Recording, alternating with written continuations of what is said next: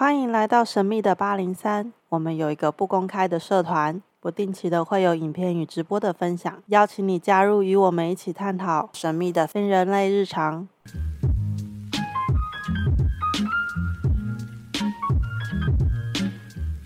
我们不止不会聊天，耳朵也有问题，对，聆听也都很不好。嗯，好了，今天请到的是那个我认为是我个人认识全天下最博学多闻的男人 Larry。这个开头很好吧？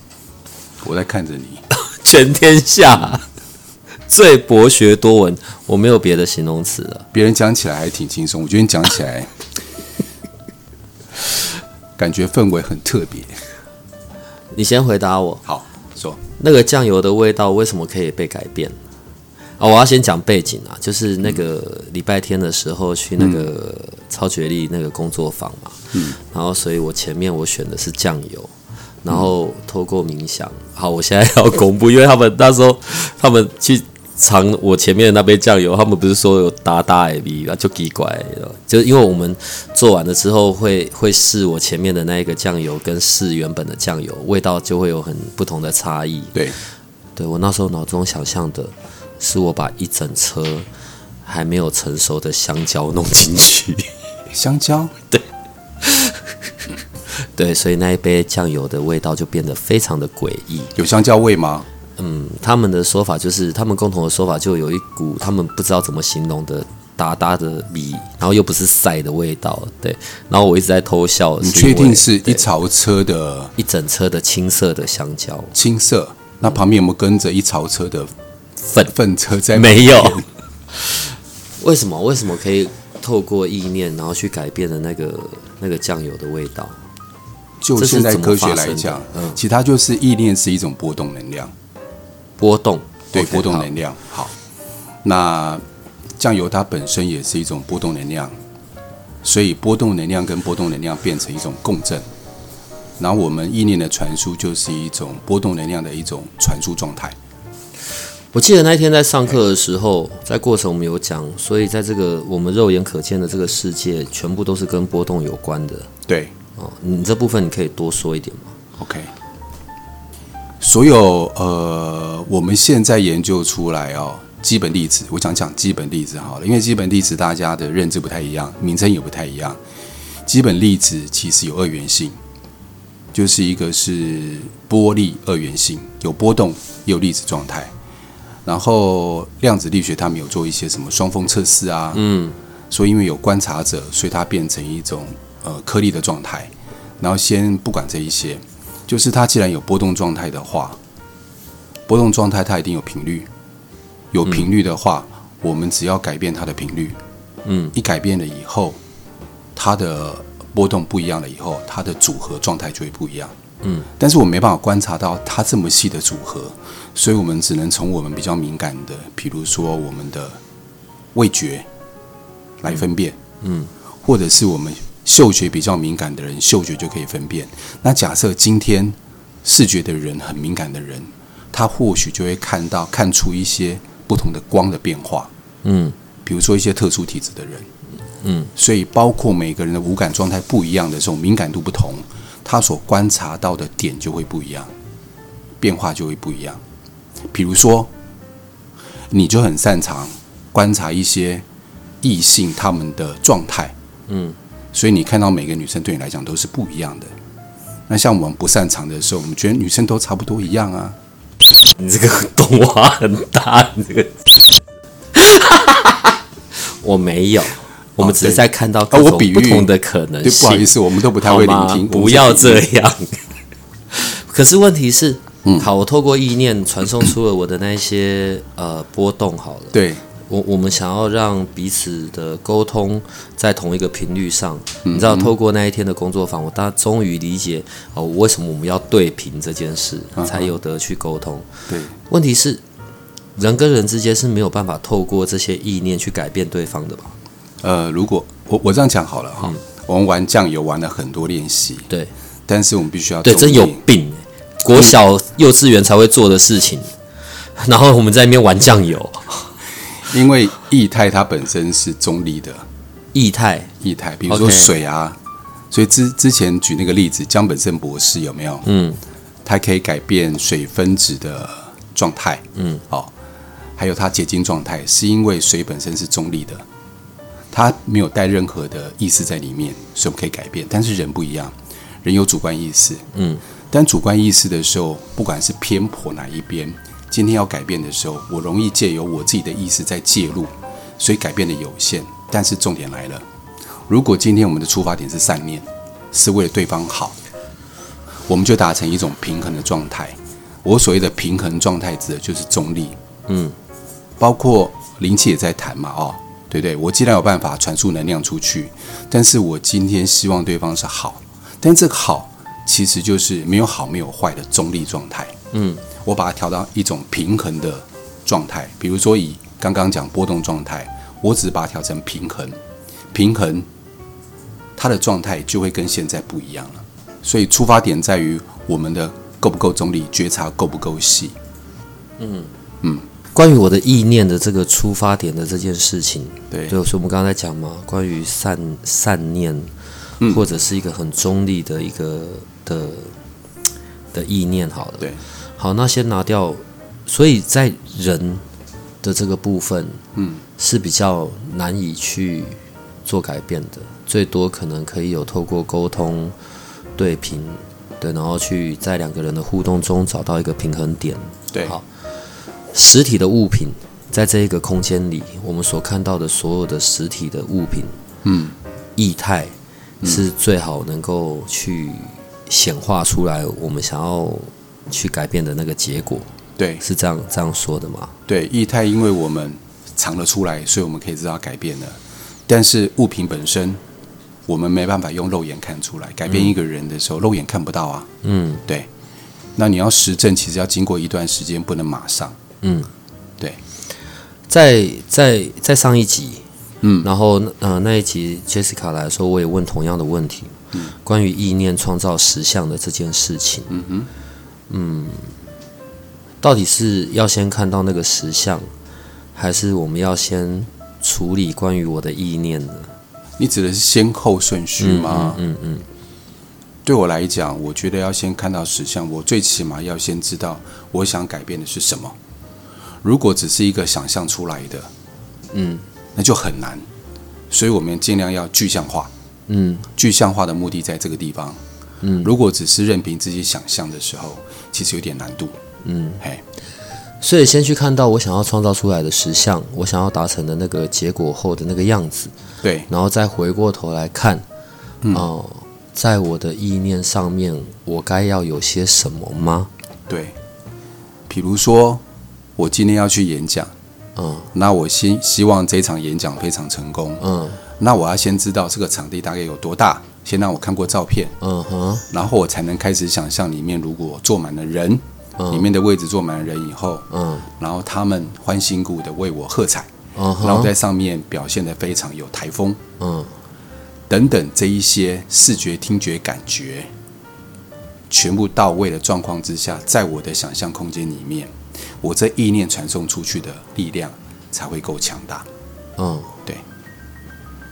虽然那个是未来要发生的事情，但是如果一第四次元空间或第五次元，这是人的称呼方式啊，对，它其实能够跨越时间线。不然，为什么催眠能够跨越时间线去改变过去的事情？嗯，对。用刚刚那个例子好了。嗯。所以假设这个演讲会是在我我现在在这个空间，我现在在这个时间，我在这个地球里。嗯。所以 OK，好，这个演讲是两天后的事。我看到的实相已经开始产生了。对。那我又要怎么去察觉在我的意念上面？我怎么去令它真的是很成功的呢？想象，但这个想象有一个部分是因为我要想象，必须要有经验，再把经验加上我的想象，再放大。嗯，然后这些感受具足了以后，因为它也是一种波动，由外而内影响到我内在的状态，然后整个具象化以后，在未来就会呈现出来。这个实相就会呈现出来，所以那个核心的那个点，那个 point，其实是是感受，是体验，情绪，感受跟情绪都要一起到位。嗯，你这部分可以多说一点吗？感受跟情绪到位，在催眠里面有一个叫做心灵演练。但我学过的催眠里面，心灵演练，心灵演练的意思就是，我还没有到的情况，我先把它给演练一次。那我刚刚讲的是，比如说我要去演讲的例子。那我举个例子好了，好，嗯，奥运选手以前有一些大催眠师会帮一些国手他们做一些训练。那催眠师怎么做训练？他又不懂体育，一定没有那些强。所以让他们去模拟他们在场上得到第一名，在过程当中他们需要具备什么？那这个想象的时候，他们可能就会放一些奥运第一名选手他们的状态，他们去想象那个状态，想象得名那个兴奋的感觉，跟过程当中他们的努力。所以他们在奥运里面就会有一些名次的提升，而且这个方法不是就台湾在做，国外很盛行这个方式。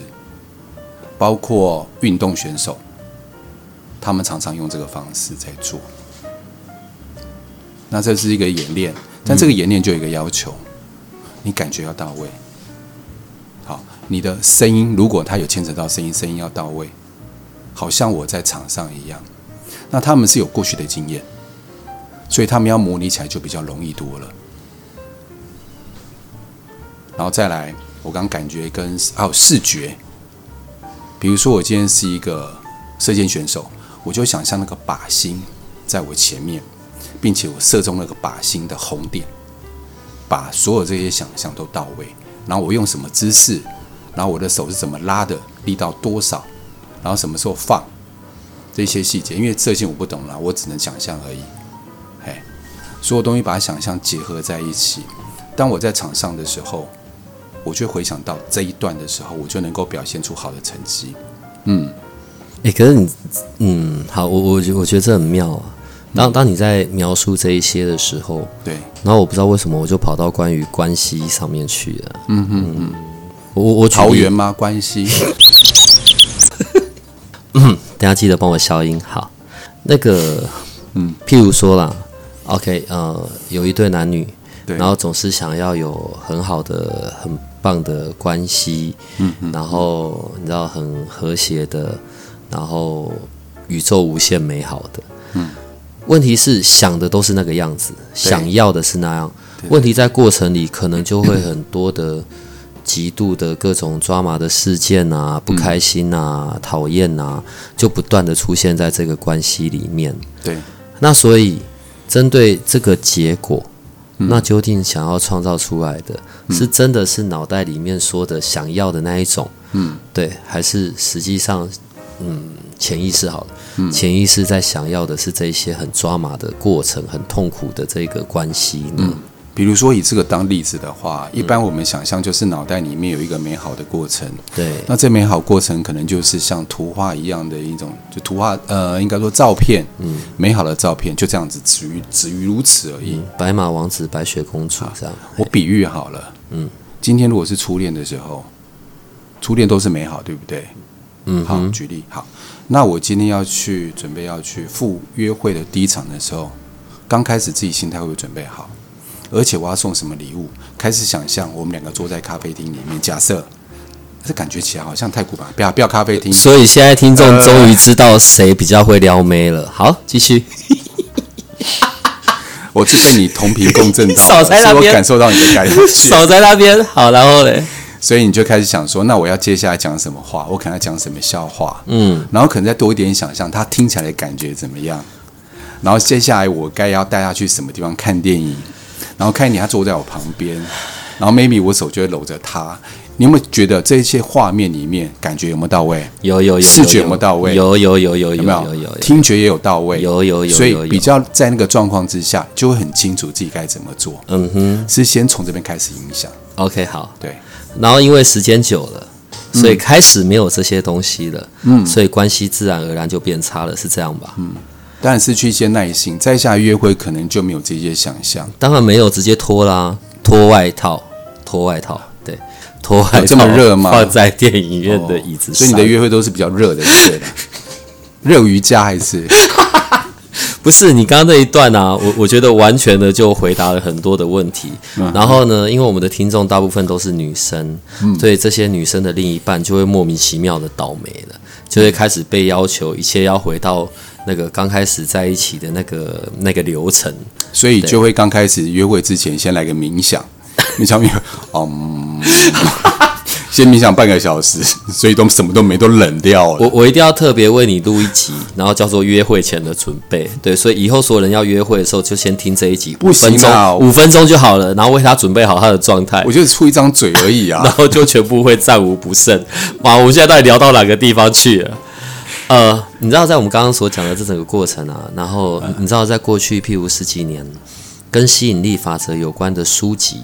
对，绝对都在排行榜的那些前十名。嗯，然后很多人都在探索这些事情。嗯，好，嗯，信念、意念创造实相，然后吸引力法则。嗯，你你会怎么样看待关于吸引力法则这个 这个说法啊？嗯，我我我我先讲我为什么提这个问题哦。嗯嗯。呃在那一天那个工作坊里，我们有用那个灵摆做一些实验嘛？对，好，所以像我用我的意念在控制那个灵摆，我可能要它前后摇、左右摇都没有问题，然后那也分不出什么什么先后或者方向性。嗯嗯嗯。可是譬如说，哦，当你有一个指令，你你要我让那个灵摆是顺时针的，嗯，诶，很奇怪，我我那灵摆怎么跑就是要给我逆时针，嗯。然后反映在我过去的一些生活里面，可能有些时候我想要是某种结果，对，但是给我出来的绝对都是那种相反的结果。嗯，我不是没有行动，我不是没有去设定过我要达成的。嗯嗯，嗯对。可是每当这种状况出现，哇，好，记得帮我消音，一切就变得非常的吃力。嗯，为什么会有这种状况啊？你刚刚讲到答案啊，其实灵摆本身来讲哦，并意念。嗯，等于说我们在表达的是一个意念跟我的潜意识的一种配合度。嗯，代表什么？代表你的意念跟你的潜意识刚好背道而驰，所以你想的跟你的结果刚好是相反的。嗯，这我们在催眠里面常常用的，就是我们要判定这个人他的潜意识跟他的意识到底有有办法合一。所以合一是合一的问题。对，跟自己跟自己的合一。我先确认一下，有这个病的不止我一个人，就对了吗？呃，对，但是很少遇到。这五年，你们事务所的人那么少啦？你们事务所的人要不要集资一起去，就是团购去看个医生还是什么的？你们为什么讲话都令人那么不舒服？我们约好脑科了，准备开刀了。我要怎么样可以达到合一这件事？不管我的潜意识、表意识，我想要达成的事情，而不是，嗯、我觉得要拆解出来看哦。那为什么会是相反的、啊？呃，我明明脑袋里面想要的是那个结果啊，嗯、对，可是为什么最终我创造出来的却会是另外那一个我讨厌的、我不想要的结果？嗯嗯嗯，这跟过去经验有关。在你自己想要的时候，在你的潜意识并不能达成，在我潜意识就指就会植入一个结果，就是我想要的始终达不到。嗯，所以我潜意识一旦植入这样的心锚或结果的时候，就会呈现在灵摆上面，就会看见。还有种状况之下。呃，自己的本身想象力，我们自己想象力如果不够丰富的时候，嗯，我们就很难意识，呃，我们的潜意识就很难照着我们的潜，呃，对，重说一次，我们的潜意识就很难照着我们的意识的方式去发挥出来。比如说，这个人他在眼睛闭起来冥想的时候很难有画面，三阶段课程里面就非常明显了。对，他眼睛闭起来什么都没有，也没有画面。他的主动式想象完全没有，所以这样的人也容易造成这样的结果，这样的这样的一个方向去进行。这个是原生家庭造成的吗？我需要打电话回去怪我妈一下，还是什么吗？你可以跟他好好的聊一聊。妈，为什么我这么没有想象力？你们当初在制造我的时候少了些什么？其实因为我在那个时候上课的时候，我自己也是一样。嗯，我自己也是会相反，所以我才跑去学催眠。我就其他其他人都有，就是我没有。我就觉得很奇怪，我就想象不到，我就是没画面。嗯，如果那个一直卡在关于我要去达成结果，那个卡在中间的那个东西叫做潜意识，好，嗯，那我要如何重新去设定关于我的潜意识？我觉得潜意识本身有一个关卡，最大是相不相信它。当开始相信的时候，开始就会变得不一样。比如说，超觉力工作坊其实就让人家让我们自己相信，我们的潜意识跟我们的意念其实是可以合一的。嗯，经过那一些体验跟练习嘛，嗯，让自己相信。其实这个部分是我们潜意识一被植入了以后，我们潜意识相信我所想的不能达到。嗯，但这关卡其实很简单，它既然是潜意识，就是一个意念。嗯，当意念这关卡被突破了，也就像你礼拜天的工作坊，嗯，你接触到了很多你的想法开始不一样。嗯，就会朝着原来它是可以一致性，这关卡这个枢纽一打开了以后，开始慢慢就会改变，早晚会改变。你可以试试看，待会你试试看零百是不是会比较没有那么的那个状态会变得不一样。我真的觉得啊，你要开一个比较长期的。结合实际上在生活里产生结果的一个工作坊，嗯，我觉得会很不一样。你知道，不管我们在 Google 上面搜寻，或者 YouTube 里面搜寻，真的有很多的影片都在讲关于改如何改变潜意识啊，嗯，然后如何让你更快成功啊，干嘛干嘛，大家都在讲的都是关于吸引力法则嘛，怎么去改变潜意识内的那些想法。可是你知道，在礼拜天的那个工作坊。我们刚刚讲到关于相信这件事，可能在过去我根本不会相信，可是在礼拜天的工作坊，透过一些小的练习、一些内容，诶，我还真的可以去体验到，原来这事情是真的可以发生的。嗯嗯，对。那你什么时候要把这工作坊弄出来？呃，正在研究当中，有一天会弄出来的。诶，这是其实其实我必须要中立的讲啊，嗯、其实，在教这个课程的，我我知道的好像也没有，也不会很少。但是每个人的切入角度不一样，有些人是用宗教的方式在教授，当然他们用的很多名词就比较宗教的名词。嗯，然后每一个人的方式不一样，像 NLP 里面，maybe 有一些人在教这个东西。嗯，好，有一些确实有在教这个东西。那每个人教授的角度不一样，因为背景不一样。嗯，所以但是就是好玩好玩在我们如何把它变成，就是 S 所长刚刚讲的，变成实物性，帮助到我们的工作。或是我们的财富，嗯，或是让我们的感情这一方面，其实我也在研究这个部分，这部分最最有趣的部分。我觉得有一天一定会弄出来。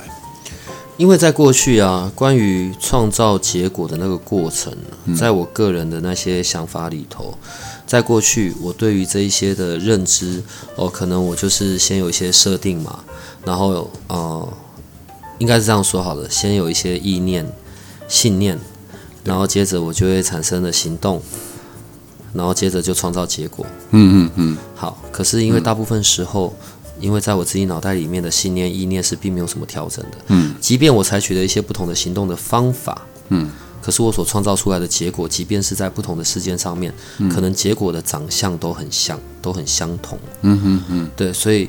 我们要自我一些打断或干嘛的时候，我可能就开始为自己设定一些比较小的目标，透过不断的达成那些小的目标，然后来强化，啊、呃，不要用强化，然后来打断我的一些固有的信念，创造新的信念，然后开始产生新的结果。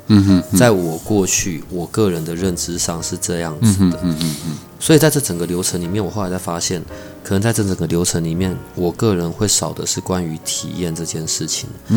因为以前我会把体验。感受、觉知、情绪，嗯哼，画上等号。哦，可是我又很讨厌情绪这件事情呢。嗯，我觉得情绪是非常抓马的，嗯、浪费时间的。啊，了解。可是，在那一天的工作坊里面，因为重新为我创造了体验，嗯哼嗯，诶，他很轻易而易举的就改变了我对某些事情的意念。嗯哼，当然，相对的就可以为我去创造关于相信这件事情了。嗯哼嗯。嗯嗯，催眠在做的也是像这样的。催眠有很多的门派，有一些门派就是用打这个叫做建立桌脚，建立桌脚就是我建立很多的小结果，来让来让我自己相信，原来我是可以达成大结果，这是一个方法。像 NLP 就是用这些方法，嗯，艾瑞克森催眠就是用这种方式来。另外一种比较我们说古典式催眠，就是我现在在教的，就是去改变我过去的因因。这个方面，因果的因，对，然后让我有一个新的信念进来了。当我有新的意念或信念进来的时候，我结果会自然而然的不同。我不用做什么努力，因为在刚刚这个过程当中是需要努力的。我需要创造小结果，这是努需要努力，需要用力去做。用力的，对。但改变信念，后来我发现，因为我这些我都接触过，改变信念，改变意念，我自然而然后面的结果就会变得不一样，就会就会呃就会不同。就像灵魂事务所里面讲的时间线，嗯，对，我结果可以不同，但是我只要现在做一些小小的更动，意念上的转变，它的结果就会不一样。我们比较喜欢做这个，因为它比较轻松，比较符合现代人的状态。在刚刚这个过程里面哦，我现在就衍生一些我想要弄清楚的。嗯嗯、呃，好，我我譬如说我脑袋里面假设我一直想要是哦，我我我等下嗯好，我用你刚刚那个准备演讲的那个例子好了。好，可是我从来没有过那样子的体验的事。嗯。譬如说刚刚那个演讲，可是诶，我就从小到大从来没有演讲的那些例子，嗯嗯嗯，我就没有过那个体验，嗯，那我怎么去想象？啊，比如说我想要再从这个衍生出来好了，我就想要像红海那么大好了，我想要像郭台铭一样，问题是我就从来没有过那个体验，嗯嗯，你你这样理解我在说什么？如果对于我从来未曾有过体验的东西，我又要如何去想象那个样子呢？嗯，你一定要举红海吗？我们可以好好聊天吗？你要举第一大的，等下记得帮我前面帮我哔哔哔哔这样哔。我先举例刚刚讲那个演讲例子啊，像说我可能没有在一百个人面前演讲过，嗯，我甚至没有上台过，嗯，但是有没有经验？我在班上站起来举手发言，大家看着我，嗯，每个人都有，对不对？对。好，这个例子啊，我把它从这个例子里面开始慢慢去延伸，大家看着我的时候，我刚刚讲放大。放大那个感受，我找一次他曾经成功的感受，在那边觉得很好的心嘛，成功的感受，然后我把人数放大，今天我把位置给移了。记得我们上次讲无感的时候，其实我是可以挪动位置的。嗯、啊，那天挪动位置，增加它的数量，挪动那个感受。当移我位置一移动了以后，人数一改变了以后，那感受性自然就会不一样。嗯、这是人自然的状态，这是内在状态。嗯，对不起。我每次只要对到你，我脑袋就很容易歪掉。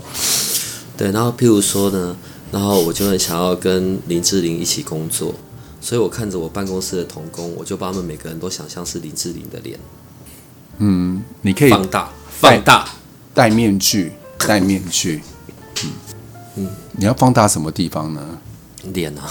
哦，脸那么大。可能需要整形吧。不会从明天开始换成我戴刘德华的面具进来，他们可能心情就会好一点。唉，你看我们一下又把天。刘德华太老了，他们需要年轻一点的。应该是喜欢刘德华吧？没有吗？那要谁？好，我们刘家昌也不错。这是第一个关于说，如果我从来没有过的那些体验，我就要从过去里面找到一些蛛丝马迹，我曾经有过的小的体验去放大它。对，好，这是一个。然后你刚刚有讲到另外一个问题，是关于去嗯那个因跟果去转换那个因果的那个部分。对，你你这个部分可以再多说一点吗？呃，这个地方多说一点哦。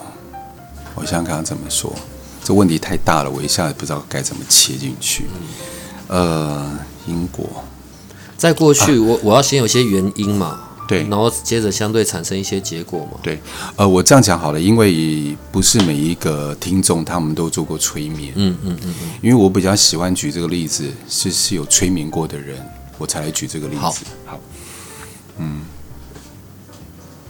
好，嗯啊，我这样讲好了，我讲一个感情上的例子，你比较喜欢听嘛，对不对？哈，不是我是听众啊，对，听众比较喜欢听。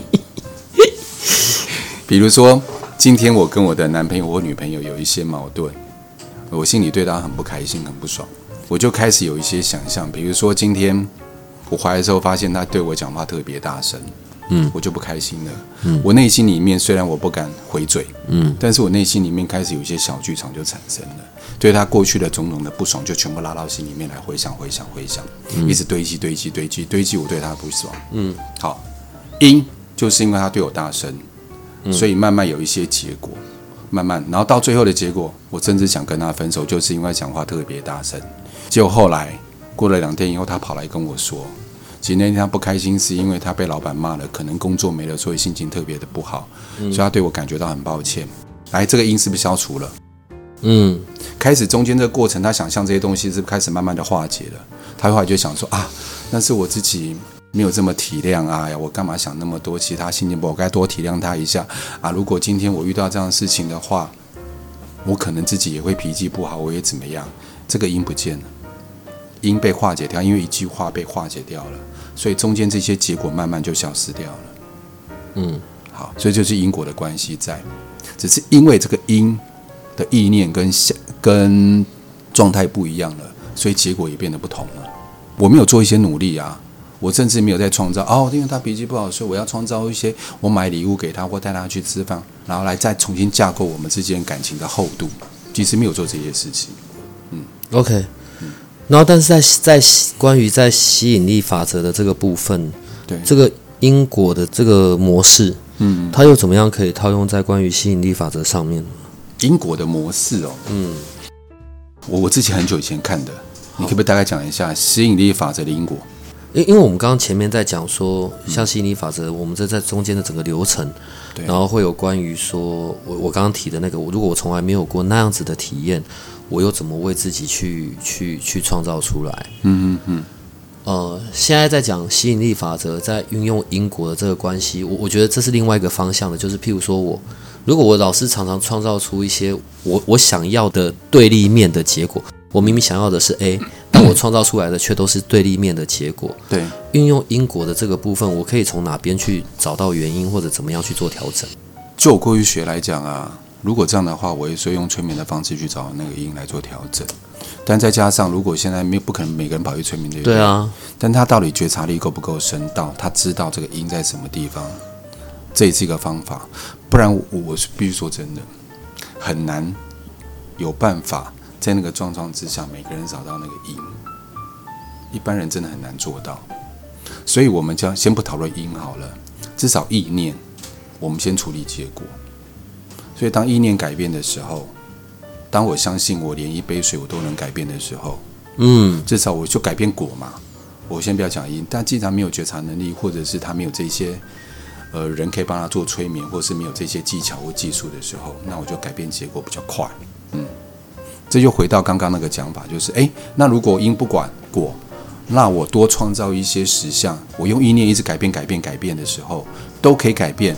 那我人生当中，我就相信，原来我的意念是确定可以改变一些状态。那我就从这边着手，它也是一个方法。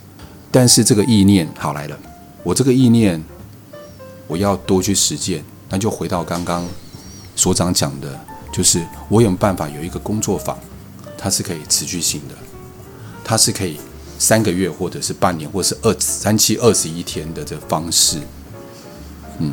我觉得这是一个很好发挥的地方，嗯，所以这也有也有一天会发生的事情。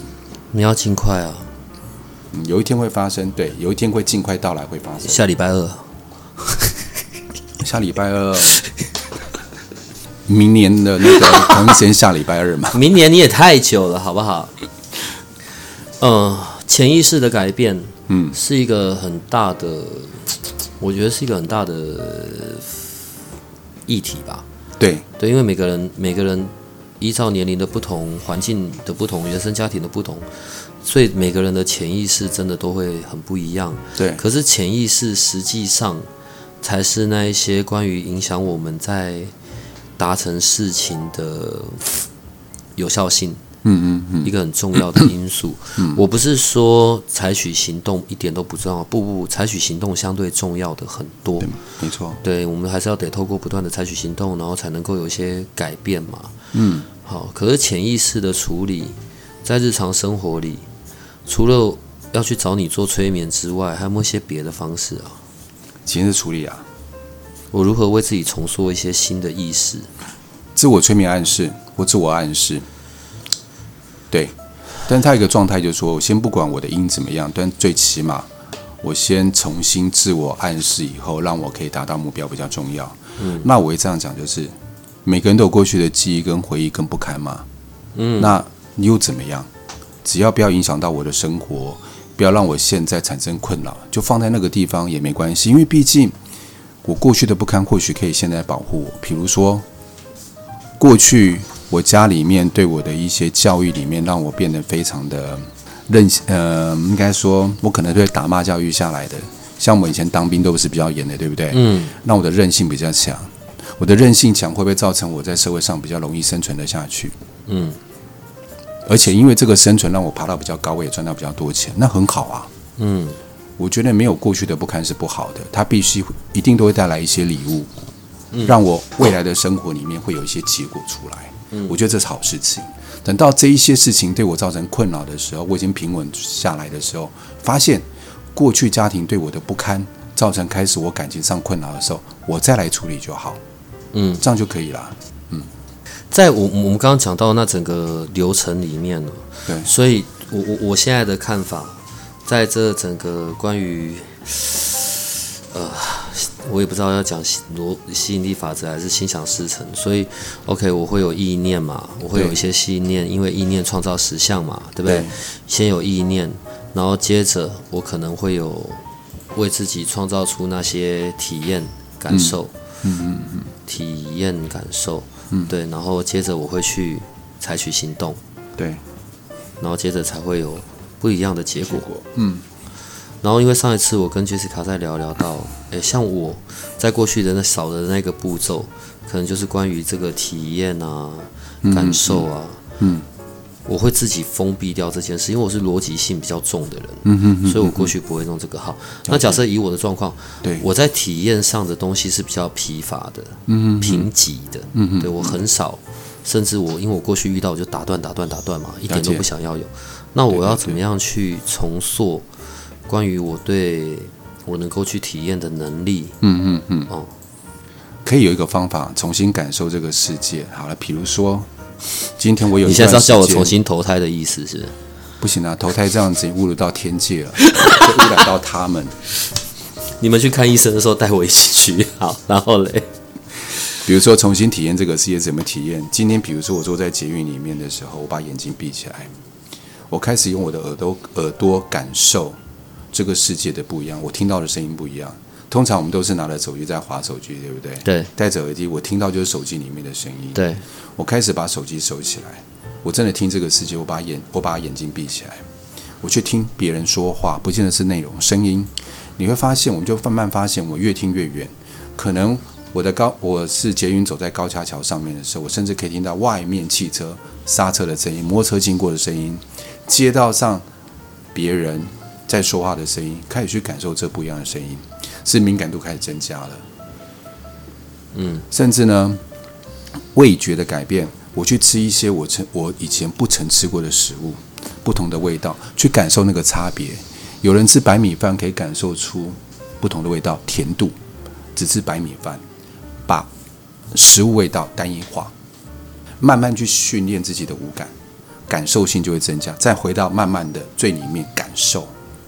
我们常讲嘛，爱斯基摩人常常看那个雪，我们雪就是雪，他们会看出好几种不同的雪，十几种不同的雪，他们就是观察出来的，感受出来的，然后开始从外，呃，我说五感以后慢慢往内延伸，去感受一些事一些事情，但是重点是不要被文字上面限制住。我现在就心情不好，我就是不爽，不爽好像龙盖所有的情绪，生气、愤怒。